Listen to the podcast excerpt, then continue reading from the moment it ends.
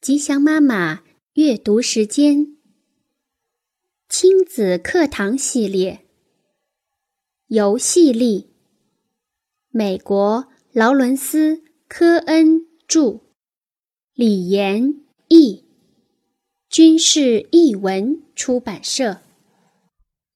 第八章，给女孩更多勇气，给男孩更多关怀。廉洁既与男孩，也与女孩。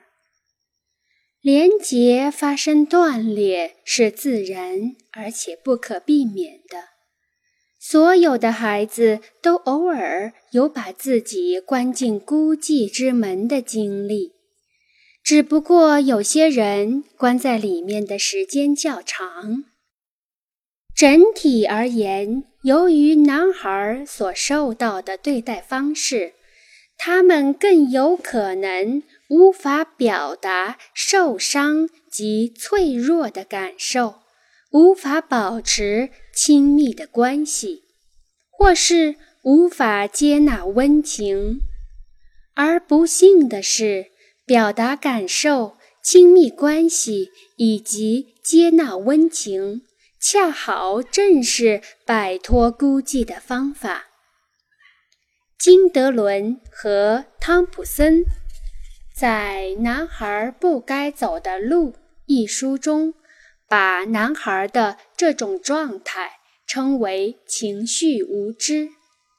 那是个真正的问题，因为心理治愈和真正的亲密关系全都仰赖于。情绪能力。有关儿童性侵害的研究得出的结论是：女孩比男孩更容易在家中受害，而男孩则容易在家庭以外的地方受害。也就是说，施害者利用了与女孩的亲近关系。而恋童癖则利用了男孩对爱和接触的渴望。这些受害者的故事里有太多是因为施害者给孩子提供了爱、感情、尊敬、关注，以及取得违禁品的渠道。施害者只是为了自己的性需求。但男孩受骗是因为他们渴望连结，对男孩情绪上的错误教育使他们孤单寂寞，容易成为剥夺和侵犯的对象。接着又因为他们无法自由表达情感，错误的教育还妨碍了他们从创伤中恢复的能力。这些受害者有很多是来自正常家庭，因此杯子被倒空的原因并不是家庭的忽略，而是我们社会对男孩的错误对待。对于男人和男孩来说，任何与性、竞争或者暴力无关的身体接触。都很困难。看到男人拥抱时的怪异模样，或者不知如何安慰朋友的窘态，我们觉得好笑，但这更令人心酸。父母拥抱男孩，或许不会在一夜之间翻转强大的社会压力，但我们一定要开始做些改变。我们现在知道了“男人不能哭”的观念对男性及社会具有的杀伤力。它不过是个为了维护社会的陈旧标准。因此，我们不能再对哭泣的男人和哭泣的女人有不同的反应了。我们的起点就是情感的连结。同情心、情商和仁爱都是从亲密关系中学习来的，而不是来自书本或是道德说教。他们也能从游戏中习得。遗憾的是，有些能帮助男孩联结的事物却被视为是女孩的玩意儿：拥抱、玩婴儿娃娃、读写诗歌、音乐、手工、文学、戏剧、唱歌和跳舞。有些男孩也会做这些事。但相对而言，那些似乎天经地义的都是女孩的事情。做这些事的男孩要付出一些沉重的代价，他们最后只好放弃，或者被人称作“娘娘腔”。富有讽刺意味的是，想让男孩对玩娃娃有兴趣并不困难。很多研究显示，单是收看几次男人照顾婴儿的影片，就能提高托儿所男孩对照料娃娃的兴趣。但是从社会的角度，我们却怀疑是否该这样做。不知为什么，我们都希望男孩长大后成为有爱心的父亲。但却不愿意他们与娘娘腔扯上任何关系。我们可以和男孩玩一些不娘娘腔的游戏，来增加他们的情感知识和连结能力。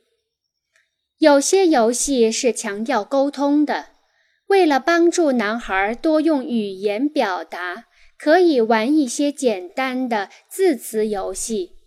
我常玩幸运与不幸的接龙游戏，一个人用幸运的事开始讲故事，而另一个人则用不幸的事接下去，这样来来回回地叙述有关灾难和救助的故事。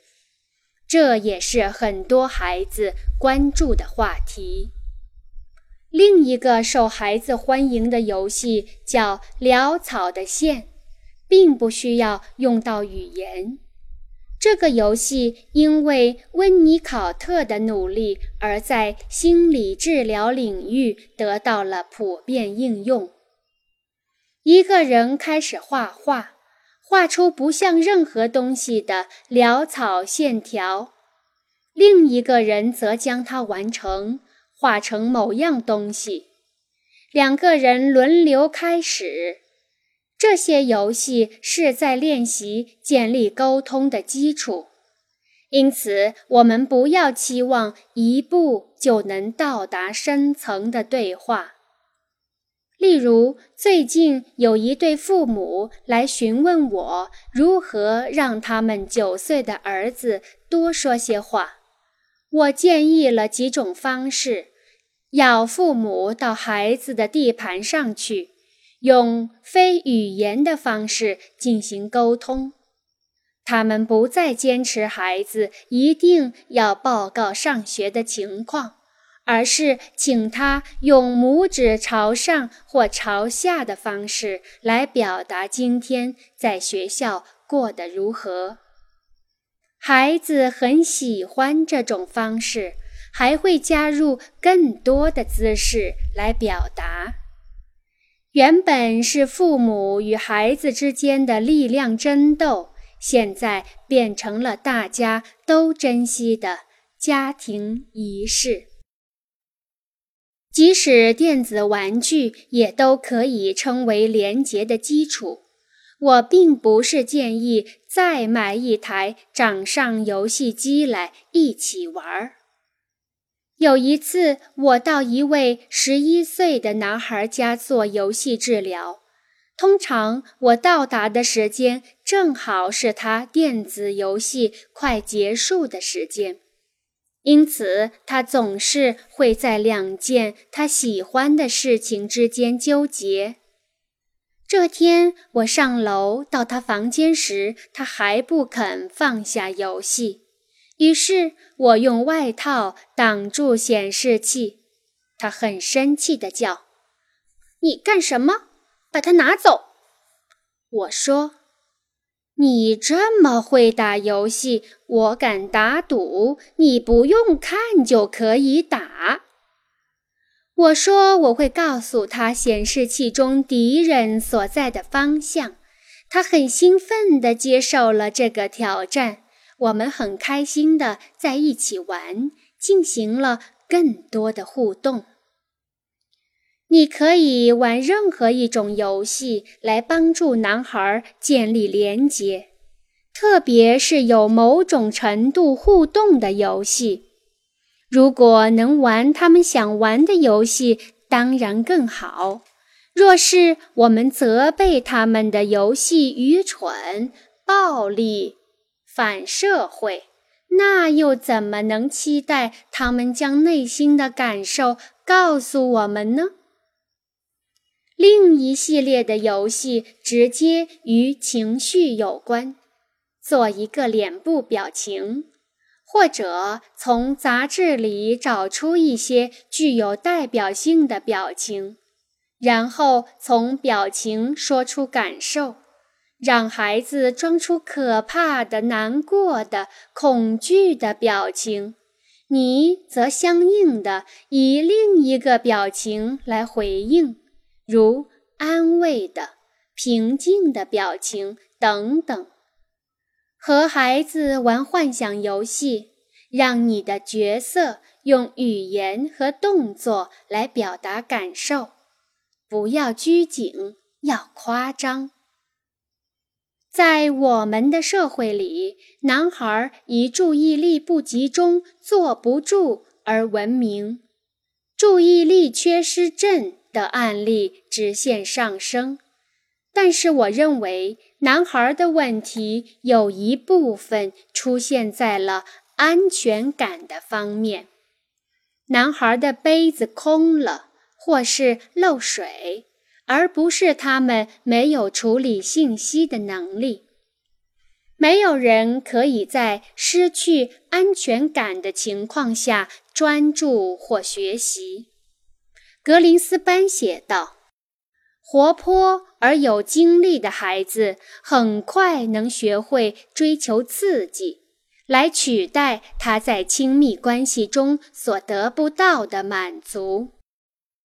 结果，四处跑动使得他们更难被亲近。因此，对于有些注意力缺失症的男孩来说，容易冲动。”注意力涣散，也许仅是更深层问题的表现而已。他们的症结是缺乏连结能力。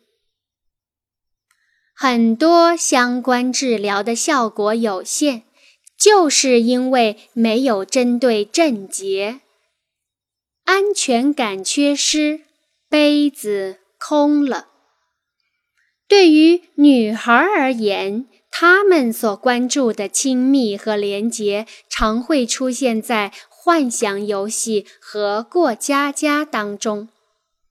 缺乏关爱的孩子可能会特别关心娃娃，也可能会扮演残酷的母亲。